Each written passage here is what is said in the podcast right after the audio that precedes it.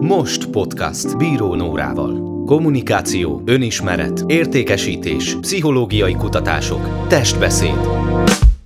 Erről beszélget Bíró Nóra, a Most Master of Sales Training alapítója meghívott szakértő vendégeivel. Egy podcast, ahol te vagy a központban. Most podcast Bíró Nórával. Ismerős az a helyzet, amikor a teendők listájáról éppen kipipálnál egy feladatot, majd épp jön egy e-mail, és rákerül egy újabb. Persze vannak a listának állandó szereplői, ami valamiért egyáltalán nem akar lekerülni, akár hetek, hónapok óta csak toljuk magunk előtt, halogatjuk. Vajon mi állhat a halogatás hátterében, és hogyan tegyünk ellene? Mai adásunkban erről fogunk beszélgetni a pszichológia és természetesen vendégem segítségével. Mai podcast témánk a halogatás pszichológiája. Meghívott vendégem Limpár Imre tanácsadó, szakpszichológus, szakmai könyvek szerzője. Szakterületei az időgazdálkodás, karriermenedzsment, konfliktus és stresszkezelés, az önbizalom pszichológiája is. Krédója pedig, hogy abban hiszek, hogy mindig van másik út, mindig tehetünk más, mint eddig tettünk, ezért lehetséges a változás és a változtatás. Sok szeretettel köszöntelek, Imre! Nóra, köszönöm, légy üdvözölve, te is, és a, hát a tisztelt hallgatóság is. Csapjunk bele, köszönöm az, az invitálást, örömmel érkeztem. Rendben, Azért is mondtam el a krédódat, mert olyan megnyugtató érzés volt, hogy tudunk változni. Ez a halogatás szempontjából kifejezetten hasznos szerintem. De kezdjük szerintem rögtön azzal, hogy egyáltalán milyen okai lehetnek a halogatásnak. Miért toljuk magunk előtt a, a feladatot? Egyáltalán vannak ennek pszichológiai háttere, tudományos alapja? Képzéseken mindig ezt úgy mondom, hogy jegyzetelőknek mondom tételmondat, és akkor az első ilyen nagybetűs caps benyomva tételmondat, hogy a halogatás mindig tünet. Még egyszer, a halogatás mindig tünet, és ezer egy ok lehet mögötte. Tehát pont úgy kell ezt elképzelni, hogy fáj a fejem. És akkor hát lehet, hogy agytumorom van, de az is lehet, hogy másnapos vagyok, vagy éppen influenza, esetleg megfáztam, és amit a, a, a cél, a divatosan az output fájlban fontos lesz, Aha. hogy én a tünetet akarom kezelni, és kerítek olyan idők gazdálkodási praktikákat, technikákat, metodikákat, ami egy kvázi algopirin, egy aspirin, ami ezt a fájdalmat elviszi, tompítja, élhetőbbé teszi a hétköznapomat, avagy tényleg megnézem a mögöttes okot. Teljesen más mögöttes módszertant igényel a kettő, és mind a kettő valid. Még a maximalista hallgatók rögtön mondhatják, hogy és akkor melyiket érdemesebb inkább? Attól függ, például attól függ, mennyi hufeur USD-n van rá, mennyi időm van rá, és hogy, hogy mennyire fontos az az adott téma. Mert nem mindig szaladgálunk épp orvosokhoz, van, hogy, van, hogy egy jó algopirin az nekünk pont elegendő. Van olyan, hogy azzal kifejezetten megkeresnek téged, hogy szeretném a halogatómániámról leszoktatni magam, és ehhez mondjuk akár coachingülésekre van szükségem, vagy a pszichológiai praxisodra, tehát hogy ennyire lehet valaki tudatos, hogy felismeri, hogy a céljai megvalósításának ez az akadálya igazából ez útjában. A kérdés egyértelműen igen, itt mm, arányokat tudok mondani, ugye van, amikor csoportra jönnek és vagy küldik a delikvenseket, tehát nem egyszer, amikor a, nem tudom, a középvezetőtép küldi a menedzsment, hogy na, kedves Oszkár, menjen már el egy, egy időgazdálkodási workshopra, ugye ilyen szép, szép szavak. Amikor egyéniben jön valaki, ugye én mégiscsak pszichológus vagyok, ennek majd amúgy később ezt, ha úgy van, behozom, hogy milyen jelentősége van, ha az idővel foglalkozunk, mert egy, egy közgazdász, eredendően mérnök ember, aki az időgazdálkodáshoz közelít, az más felütéssel közelít, mint én a magam pszichológus módjára. Tehát van úgy, hogy tényleg azért jön, mert az a baja, hogy halogat, az a baja, hogy nincs ideje, és hogy hát legyen több valami, valami téőt, valami titkos összetevőt szeretne, ugye? Ez az egyik. De van az úgy, hogy ez egy alibi téma, megszondázom a pszichológust, tudom, hogy időgazdálkodásban is utazik, de az kiderül, két-három alkalom után kiderül, hogy áh, négy alkalommal később itt már kőkeményen párkapcsolatról és egyébről, meg önismeretről, meg, meg asszertivitásról és kutyafüléről fogunk beszélni, mert ez csak egy ilyen kvázi dokkolási téma volt. Mind a kettőre van, van példa. Hát ezt nyilván az egyén mondja meg, hogy neki ugye szoktuk mondani, hogy, hogy a változáshoz az kell, hogy legyen egy szenvedés nyomásom, hogy már nem akarom azt élni. Ahogy a doktor Bubbo annó megmondta, hogy nem változik, hát még nem fáj eléggé. Tehát ez hát, ennyi. Egyébként nagyon érdekes, mert ahogy készültem ugye a mai beszélgetésre, láttam egy videót a YouTube-on egy pszichológustól, most nem mondom meg, hogy kicsoda, igazából mindegy is. Csak csodálkoztam, mert halogatás volt a téma a cím, és egy perc után áttért arra, hogy hogyan motiválhatjuk magunkat, és hogy egyértelmű, hogy a motiváció hiánya áll a háttérbe, hogyha halogatunk valamit, és ezen annyira megrökönyödtem, hogy hát azért ez lehet, hogy nem ennyire egyszerű, és így körbe szondáztam ezt a témát, az ismerőseim körében, hogy mi az első szó, hogy beugrik arra, hogy halogatás hogy milyen oka lehet. És nálam egyértelmű az volt, hogy hát nincs kedvem hozzá, beugrott a, nem az erősségem annyira az adminisztráció, nem a kedvencem. És hát rögtön beugrott egy csomó feladat a tudó listámról, ami nem akar onnan lekerülni, vagy nagyon lassan, és általában az ilyen jellegű. Nyilván persze itt az önismeret is, ugye gondolom, hogy hozzá, hozzájön. Aztán megkérdeztem más valakit, és olyan választ adott, amire én nem is számítottam, hogy az első szó, ami neki beugrik, az a félelem. A félelem és halogatás, az hogy jön össze? És hát akkor igazából elmondta, hogy hát lehet, hogy fél attól a feladattól, fél nekiugrani mondjuk egy célnak, és azért halogatja, pedig szeretné. És igazából így az ismerősem annyira másféle dolgot mondtak, hogy megrökönyödtem ezen, hogy motiváció, hogy ez lenne az egyetlen, mit gondolsz erről? Nagyon kíváncsi vagyok. Ugye most elkezdenénk, hogy alfa, beta, gamma, delta, stb. omegáig vinni.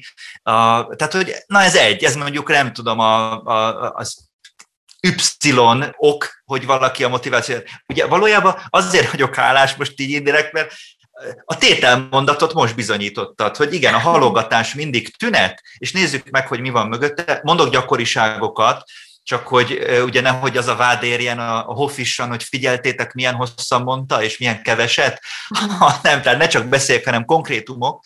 Ókonzervatív érveléssel mit mondanak nagyon sokan a halogatókra, ha elképzelünk egy ilyen 70 pluszos klasszikus, nagyon poroszos tekintély szemét, hogy halogatok, mit lusták. Tehát magyarán, hogy néha tényleg a saját tunyaságunk és lustaságunk is ott lehet a dolgok mögött. Ez mondjuk egy, kettő. Amire te utaltál, a halogatás mögött lehet olyan, hogy a gyűlölt tartalmak annyira fájnak, hogy inkább elmegyünk a jelen hedonizmus felé. Aha. Tehát, hogy élvezni akarjuk inkább a bármit és az akármit, de a gyűlölt tartalmat semmiképpen nem. Ugye szakdolgozatírás, hogyha bárki emlékszik rá, vagy éppen fiatal hallgatóknak aktuális, hogy az a gyűlölt szakdolgozat, és akkor ott van a, ott van a mumus, itt egy kapcsolzárójelet hagyni csak, van egy ilyen, hogy a Parkinson törvénye, a Parkinson törvénye zseniális, a dolgok vélt fontossága egyenes arányban nő a rendelkezésre álló idővel. Hmm. Tehát a vélt fontosság egyenes arány rendelkezés. A szakdolgozatra egy éven van. Igen. Hát az valami nagyon fontos kell, hogy legyen, és akkor rögtön fölsrófolódik az ár, snit, ugye leadtam a szakdolgozat címet, eltelt tíz hónap, úgy bűntudattal indulok, hogy eltelt majdnem egy év, és nem csináltam semmit. Tehát, hogy ez, tehát, és ez pszichés, ez pszichés, ez még nem a hatékonyságról, meg a produktivitásról szól, a kapcsozárójel bezárva. Megyek vissza a listához. Nagyon sokan azért halogatnak, mert nem szeretnek elkezdeni dolgokat.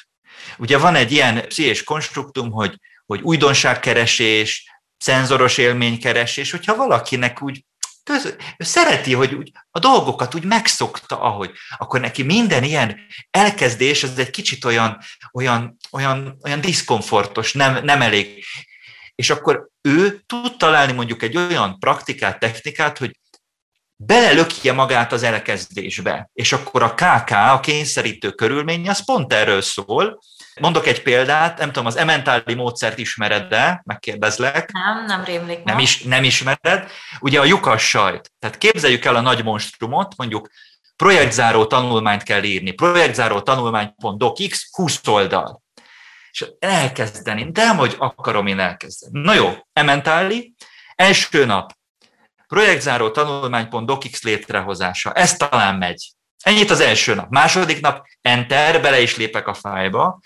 A tartalomjegyzék vázlatának a skiccét megírom, Ctrl S, Alt F4, elmentem, kilépek, ez a második nap. Harmadik nap, összedobom a tartalomjegyzék vázlatát, negyedik nap, és most kiteszem a három pontot, ez egy kognitív önátverés szakszóval, tehát hogy, hogy agyilag átverem magam. Van, akinek 7 nap kell, van, akinek 18, de ha azért halogatok, mert nem merem, nem szeretném elkezdeni, akkor egy pontig annyi furat keletkezik ebben a tömbben, hogy jé, hát már elkezdtem, hát akkor végül is be, meg is csinálhatom.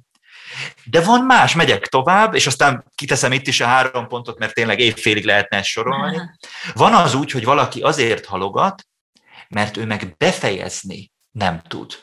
Uh-huh. És ha egy történet belefér, egy két percet kérek, hogy a Gerzson sztoriát én elmesélném. Évek óta Gerzsonnal mesélem, mindig ő lett nálam az állatorvosi tankönyviló. Küldött ember, tehát a menedzsment küldte ő, mint középvezető. Ő nem a menedzsment skilljei miatt lett középvezető, hanem jó szakember. Mérnök, mérnök ember, jól mért, ügyes volt, kinevezték.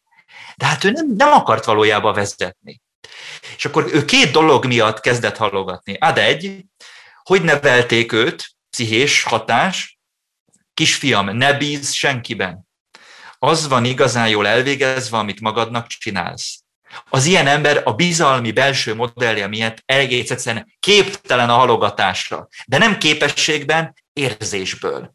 Általában ez a vezető leellenőrzi a hozzá befutott ügydarabokat, duplán, mert az a biztos, ő tudja a legjobban. És tényleg ő tudja, csak ő középvezetőként már nem azt kéne, hogy tegye. De Gerzsonnál volt még egy faktor, és ez kiderült pár alkalom után, minden egyes befejezett ügy, őt tudattalanul, ezt aláhúzva mondom, tudattalanul, a saját mulandóságára, emberi esendőségére emlékeztette. Életközépi válság a körülmény, 40-45 plusz, tehát amikor a B régi poénnal, ugye amikor a B oldal kezd el forogni, és minden egyes befejezett projektőt erre emlékeztette, hangsúlyozom még egyszer harmadjára is tudattalanul. És ezért nem. E, mint hogy ezért halogatott, ezért nem végezte. Na most én nem mondhatom, illetve mondhatom, csak nem érdem, nem üzleti érdek, hogy azt mondjam a menedzsmentnek, hogy hát Gerzsont el kell küldeni négy év pszichoterápiába, e, ugye, és akkor a halandósággal valamit majd a terapeutával kiókumlálnak, hát ez így nem megy. És kellett találnunk, találtunk is egy olyan kákát kényszerítő körülményt, hogy, hogy Gerzson esetében működjön. Nem oldjuk meg a problémát, de az ügyek mégis belettek fejezve, kicsit magyartalanul befejezték, csak hogy ne legyen befejezetlenség élmény a hallgatóknak, mondom egy mondat a megoldás, illetve a, a kényszerítő körülmény, hogy kérdeztem, hogy ki, a, ki az, akiben mégis valamennyire meg tud bízni. És azt mondta, hogy Olivia. Olivia lesz az, olyan helyettes féle volt, és mondom, mi lenne, ha Olivia lenne a befejező embere? Befejező ember, mintha valamilyen sportos, ilyen, ilyen akrobatikus, hogy ő a, ő a záró, amikor a, nem tudom én, a, a stafétát, majd ő lesz, a, a, aki áll. Igen.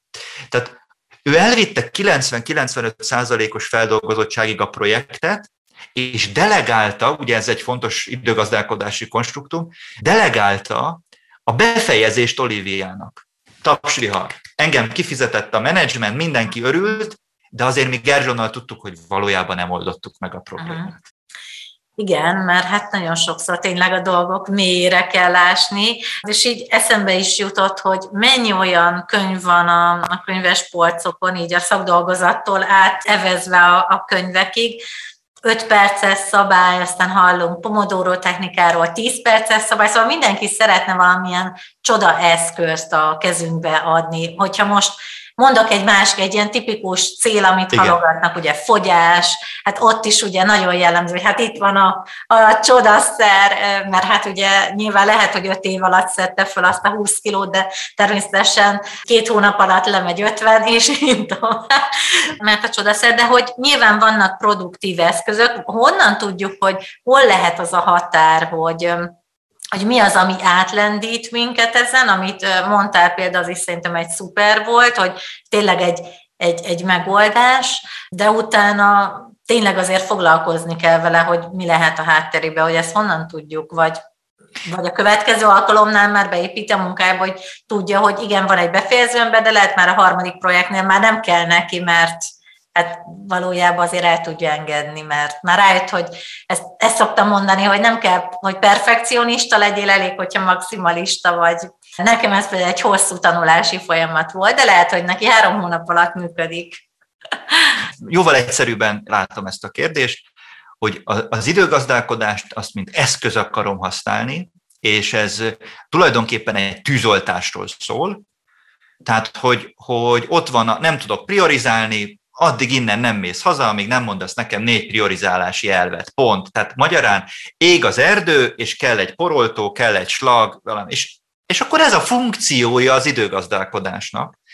B opció, második megközelítés, én az életvitelemet, életmódomat, életstílusomat, az életemnek az ütemét szeretném megreformálni, átalakítani, tehát egy, egy sokkal globálisabb hatás, és oda keresek sokkal nagyobb időgazdálkodási rendszereket. Még teatrálisabban ezt úgy lehetne szép szóval kifejezni, életattitűdöt keresek, és pont az időgazdálkodásban. Az időgazdálkodásnak ugye elég jó a PR-ja, mert rárímel a K plusz F mítoszára, ugye ez a kutatásfejlesztést jelenti, hogy a 21. század már végképp, de a 20. is ez volt, hogy a K plusz F mítoszában élünk.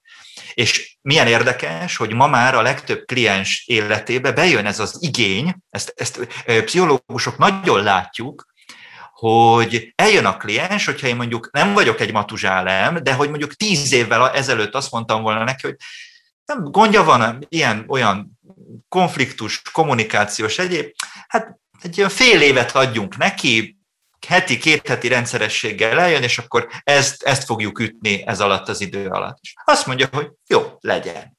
Ma rengeteg 20 évesnél fél év, hát normális vagy? Hát én azt hittem, hogy hát ugye K plusz F, hát van valami applikáció, egy trükk, egy metodika, és így tovább.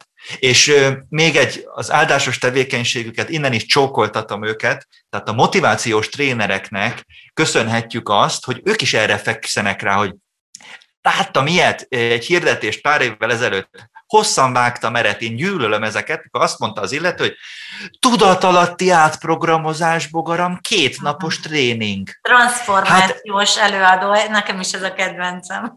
Hát eldobtam az agyam, de tényleg, tehát hogy ez a, ez a Jung, ez a Freud, ez az Adler, vagy ilyen klasszikus analitikusokat, hogy hát ez mind hülye volt, hogy azt mondja, 6-7 év terápia normális, vagy én is tanultam itt ugye 5 plusz 2 évet, hogy szakpszichológus legyek, 7 évnyi egyetem mögöttem van, hát tök hülye voltam, ahelyett, hogy két napos tudatalatti átprogramozás kurzusokra kéne járni. Tehát, de ez az igény, ez letük, tehát leképzi, tükröt tart, hogy, hogy a, a társadalomban ez, ez szépen így, így, mint a buzgár fölföljön, és na ennek egy ígérete az időgazdálkodás. Tudod? Hogy most a, ugye a halogatás az apropó, hogy akkor biztos van valami titok, amit én megtudhatok, és nem leszek halogató. És én mindig elmondom, hogy tele a padlás módszerekkel. Nem ez a lényeg, a módszer az, az, az olyan, mint egy evezőlapát, jobb, van nagyobb evezőlapát, meg majd motorcsónakot akarok, de hogy milyen életet élek. Tehát valójában az időgazdálkodásra én azt tudnám mondani, hogy ez egy mennyiségi kérdésnek álcázott mélyen minőségi kérdés. Úgyhogy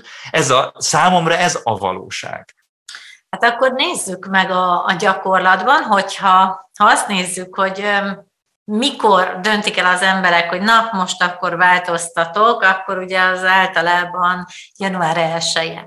Vessünk számot, kedves hallgatók, most mindenki magába mélyedve, aki tett ilyen fogadalmat, vagy valamilyen nagy változtatást, eltelt mondjuk már több mint egy negyed év, sőt, hát lassan már ugye szép tavasz, nyár eleje kezdődik, mennyi valósult meg ebből, és akkor most ezt ugye mindenki befejezi magának. Hát én mondom, nulla a köbön a tisztelet a kivételnek. Igen. Igen, és hallgattam veled, Imre, egy beszélgetés, nekem nagyon tetszett, amit mondtál, hogy azt mondtad, hogy, hogy a probléma ezzel az, hogy most vagy soha effektus van, amikor inkább a pillanatot kellene megragadni és megfogadni. Hogy szerinted mi van ennek a, a hátterében, hogy miért van bennünk egy késztetés, hogy minden januárban azt mondjuk, hogy na, most tényleg, aztán decemberben meg csalódottan ott vagyunk, hasonlóan, mint ugye a szakdolgozatos példádnál, hogy hát egy év volt rá, de hát ugye aztán mégiscsak én is három nap alatt dobtam össze valahogy annak idején, és szintén az eltén, ha már egy igen, igen. Mondjuk azóta nem mutogattam a szakdolgozatot sok embernek, bár nem is kérték. Na mindegy, szóval visszatérve, hogy mit gondolsz, hogy, hogy miért van bennünk ez a készítés, hogy na majd január 1-től, na majd hétfőtől, majd holnaptól, persze sosem. Majd, majd holnap, igen. Mondom az álválaszt, de azért áll, mert hogy, hogy kicsit menekülős, de ez korrektség jegyében mégis ezzel kezdem, mert szociális kóddá vált a január 1. Tehát, hogy personális és szociális szinten is, akkor ez egy, ez egy, ez egy nullázási pont. Az üzleti év is indul. Egyébként még két nullázási hasonló pont van, a szeptember egy ilyen az oktatási uh-huh. rend miatt nagyon sokoknál, és ami magánéletileg be tud kúszni a szülinap, az még egy olyan, hú, most, most leszek mondjuk, mit tudom én, 25, aj, akkor most leszek 55, 50, tehát hogy ennek ez a három nullázási pont, és akkor na akkor majd most a következő nagy szakaszt. És erre mindig azt mondom, egy, ne január 1-én tegyünk ide ígéretet. Kettő, de akkor mikor? Például az én évem, hogy most itt felfedjem a titkaimat, nem mint olyan nagy titok lenne ez, tavasztól tavaszig tart. Hmm. Ennek nincs komoly metafizikája, hanem hogy a legelső nagy évértékelést bő tíz évvel ezelőtt ez egy háromnapos elvonulás, és nem mondom el a metodikát, mert, mert itt ülünk estig, tehát egy nagyon komplex kiértékelési rendszer. Én adnom ezt áprilisban kezdtem el, és akkor hát onnan egy év, de annyira jó, hogy nem fertőzi be a szeptember egy, nem fertőzi be, én őszi vagyok, úgyhogy a születésnapom se, nem fertőzi be a január egy. Következő, hármas pont, hogy ez a mindig soha, és innentől kezdve. Ezek szerintem szitokszavak. Ne tegyünk ilyet. Rövid ígérvények. A legtöbb időgazdálkodási és inkább célkijelölési metodika azt mondja, hogy rövid etapokban gondolkodni. Egy, egy nem véletlenül azért, teszem hozzá, ez a Q1, Q2, Q3, Q4 nem ördögtől való a bizniszben, hogy negyedévekben, de akár két hónapok. Tehát mondjuk, hogyha valaki mindenképpen mondjuk január 1-én akar, akkor viszont ne az egész évre, hanem húsvétig. Húsvéttől őszig, ősztől meg mondjuk karácsonyig. És akkor most csak utalok egy modellre, Google a barátunk kiki beüti majd, a Smart modell alapban tűzzük ki a céljainkat, specifikus legyen, measurable, mérhető legyen, eltenéből, actionéből elérhető legyen, relevant legyen, releváns legyen, és time bandit időhöz legyen kötve. Addig az nem cél, amíg nem mondom, hogy mikorra. És itt, tehát itt kezdjük az ígéreteket, meg főleg inkább a vállalásokat, hogy locsoló hétfőig, vagy akkor mit tudom én, szeptember 1-ig, pünköst hétfő, stb. Tehát ilyen, ilyen fontos napokig, és így akkor emberi, homomenszúra, emberi léptékű, mértékű lesz, és nem nyom agyon a vállalásaimnak a terhe. És még egy elvet megosztanék, aztán vissza is dobom a szót, mert átmegyek aztán előadásba, azt meg nem szeretném, hogy, hogy az elveszt mondja, sokszor alulbecsüljük, hogy mit tudunk tíz év alatt elérni, de túlbecsüljük, hogy mit tudunk egy év alatt elérni. Tehát valójában nem egy éves távlatokban, hanem tíz évben lenne érdemes, csak hát ez meg tudatosság kell, az meg már pszichés konstrukció, és hát itt jön be, hogy nem mindegy, hogy mérnök adjal azt mondom, aki jó matekból jó lesz időgazdálkodásban, vagy azt mondom olyan gerzsonosan, hogy, hogy hát talán a pszichés mély összefüggésekre is bizony-bizony szükség van. Most így én, nekem beugrott, mintha ez Bill Gates mondta volna, már mind nem a Gerzson részt, hanem a tíz Azt az elvet? Hát ezt sok, sokan mondják, például a Timothy Robbins is mondja, de igen, nem igen. vagyok benne ez... biztos egyébként, csak mintha ráhivatkozva hallottam volna. Mit javasolsz, hogyha ha valakinek most, ahogy hallgatta a beszélgetés, beugrott pár téma, hogy mi az, amit halogat, hogy hogy hogy kéne ennek neki állni, hogy nézze meg, hogy mondjuk milyen típusú feladatok, amiket halogat, vagy egyszerűen kezdje el az időgazdálkodást helyre tenni, az önismeretén hogy dolgozzon, tehát hogy így mi az első lépés, vagy mondjuk az első három lépés. Az első lépés, tanuljunk az alkoholistáktól, már mint azoktól, akik le akarnak szokni, csak, csak, csak pontosan érteni. Elképzelem, hogy valaki kiragadja ezt a mondatot az interjúban. Azt mondta a limpár, tanuljunk az alkoholistáktól. Szóval nem ezt mondtam, hanem akik le akarnak szokni, mit mondanak, kimondják, hogy ugye alkoholista vagyok, csak lehet, hogy 405 napja nem iszom. Tehát kimondani azt, hogy nem ilyen ködösítés, én nem is vagyok halogató, meg nem úgy vagyok halogató, meg egyebek, hanem nem. Én halogató vagyok. Kettes pont, nézzek meg egy lakmuszpapír elszíneződést, tehát nézzem meg a, a diagnózist, hogy miben és hogyan vagyok halogató, tehát, hogy mik a, a tehát lényegében egy orvos úgy van, a tünettan, illetve a tünetnek az anamnézise, tehát az előtörténete. És akkor itt megsúgok, egy, ez egy, egyben egy technika is, az anamnézis felvételekor, hogy mondjuk megírjuk, szoktam ilyen feladatot is adni akár kliensnek, hogy halogatásom története. Eszékérdés, tudsz-e 8-10 A4-es oldalt írni erről? Hogy tényleg mi a sztoria? Mert, mert tudod, ez nem úgy van, hogy valaki puf, mindig ugyanúgy halogat, vannak kivételek, ennek van egy játéka, van egy, nem tudom, egy színuszos, vagy valamilyen görbével, ez gyönyörűen leírható. És akkor az üdekivételek, ezt én PP-nek hívom, pozitív precedens, hihetetlenül gorcsa alá vonható, vizsgálható, hogy miért van az, hogy mondjuk azt mondom, hogy nálam egy ikonikus nyár volt, részletekben nem megyek be, de hogy a 98 nyara, tehát a, franciaországi foci VB-nek a, a korszaka, és hogy és mondjuk az illető azt mondja, hogy nem már a foci VB és a, és a 98 nyarán mindig halogattam, de akkor nem. Mi tette azt lehetővé, mi a kontextus, kik segítettek itt, nagyon fontos, nagyon sokszor személyi ráhatás is van. Az életkorom, az élethelyzetem, az eszköztáram, a kognitív képességeim, stb. stb. stb. És ezt mind-mind egy aranybánya a saját múltunk, csak, csak ezt ugye elfelejtjük.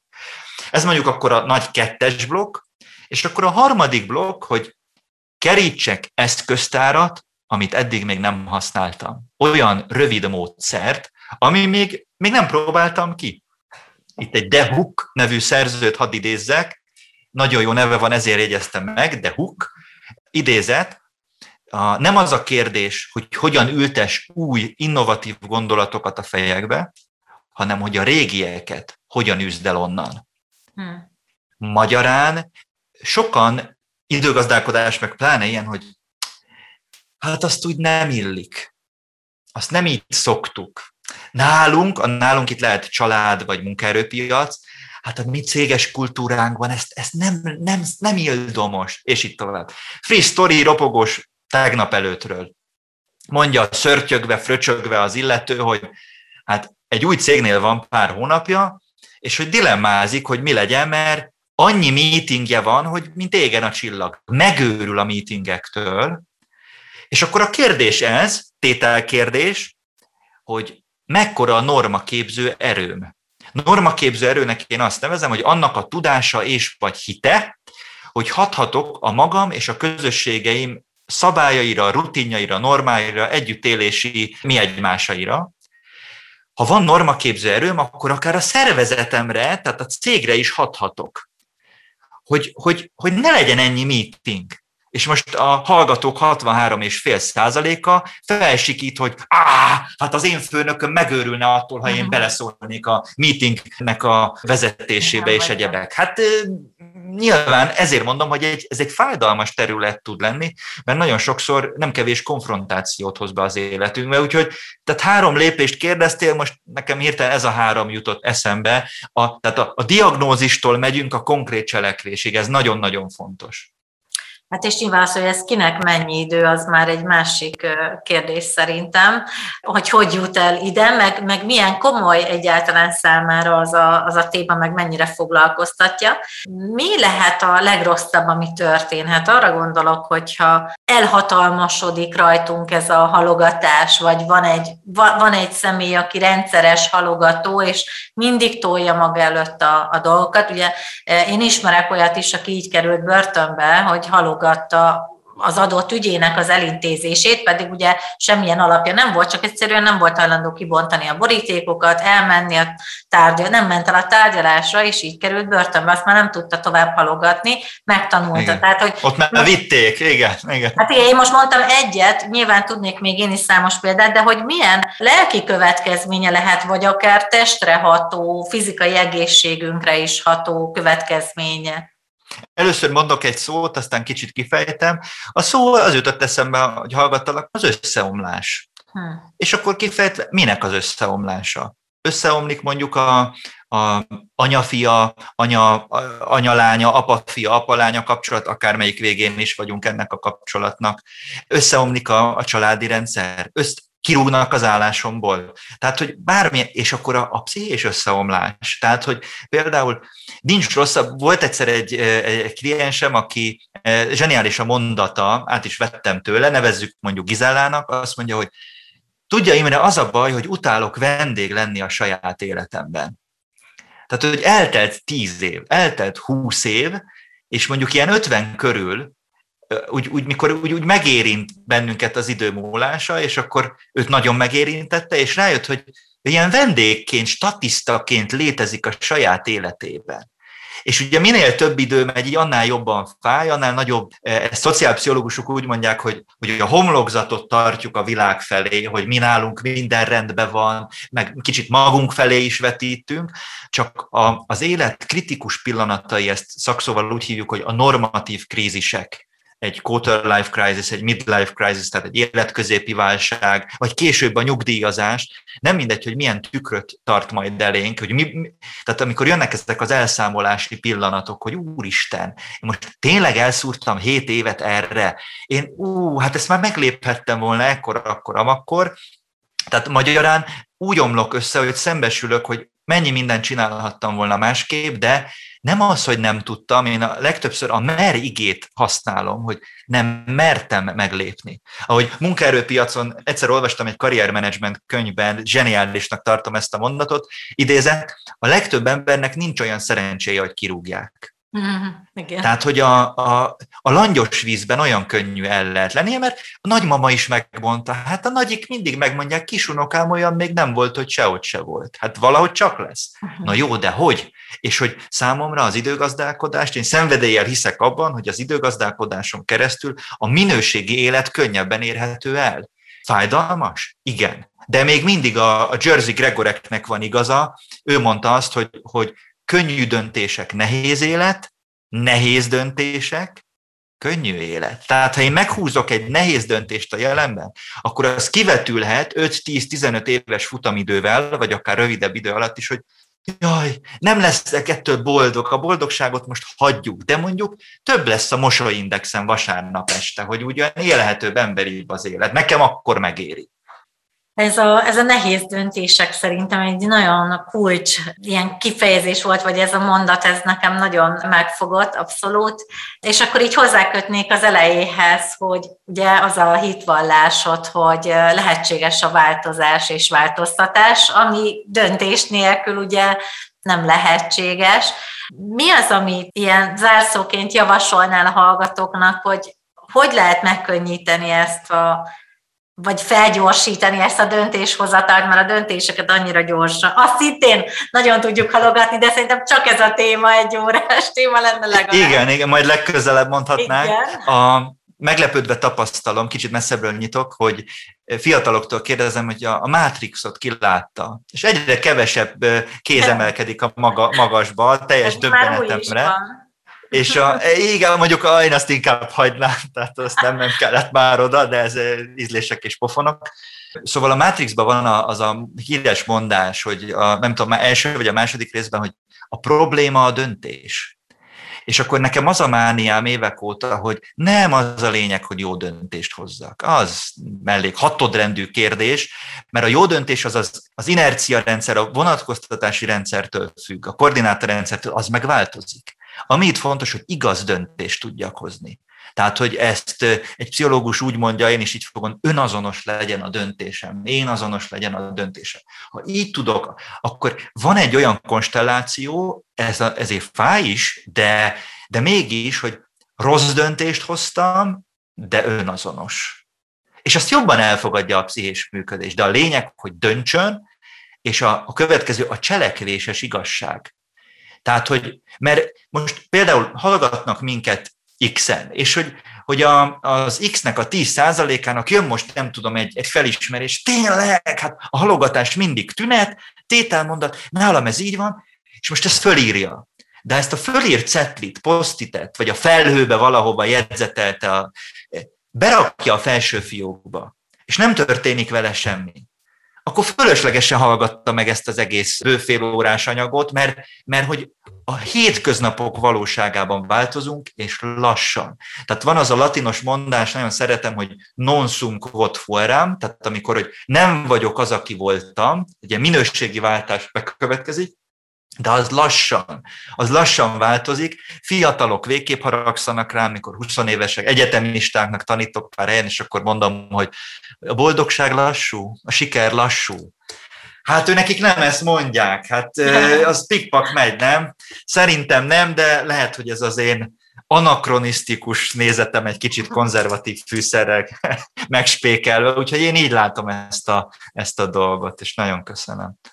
Én biztos vagyok benne, hogy a hallgatóknak nagyon sok inspirációt és gondolatot adtál, ami cselekvésre ösztönöz, úgyhogy nagyon szépen köszönöm, hogy itt voltál. Köszönöm a megtisztelő meghívást, és nagyon jó kis beszélgetést itt jelentettünk itt az online térben, a műhelytitkot meg, megosszunk a hallgatósággal. Egy standard poénnal én is elköszönök, és akkor utána elnémulok, hogy ugye Magyarország sajnos már kicsi az élet, viszont hosszú, úgyhogy valahol még biztosan találkozunk. Köszönöm, szervusztok! Köszönjük szépen, és nektek is, kedves hallgatóink, hogy itt voltatok velünk. Hogyha tetszett ez a beszélgetés, akkor ne felejtsétek el megosztani barátaitokkal, ismerősökkel, kollégátokkal, és hogyha még nem tettétek meg, akkor iratkozzatok fel a Most Podcast bírónórával csatornára, és köszönjük, hogyha a csillagokkal, illetve szöveggel is értékeltek minket. Legyen szép napotok, találkozunk legközelebb is. Sziasztok!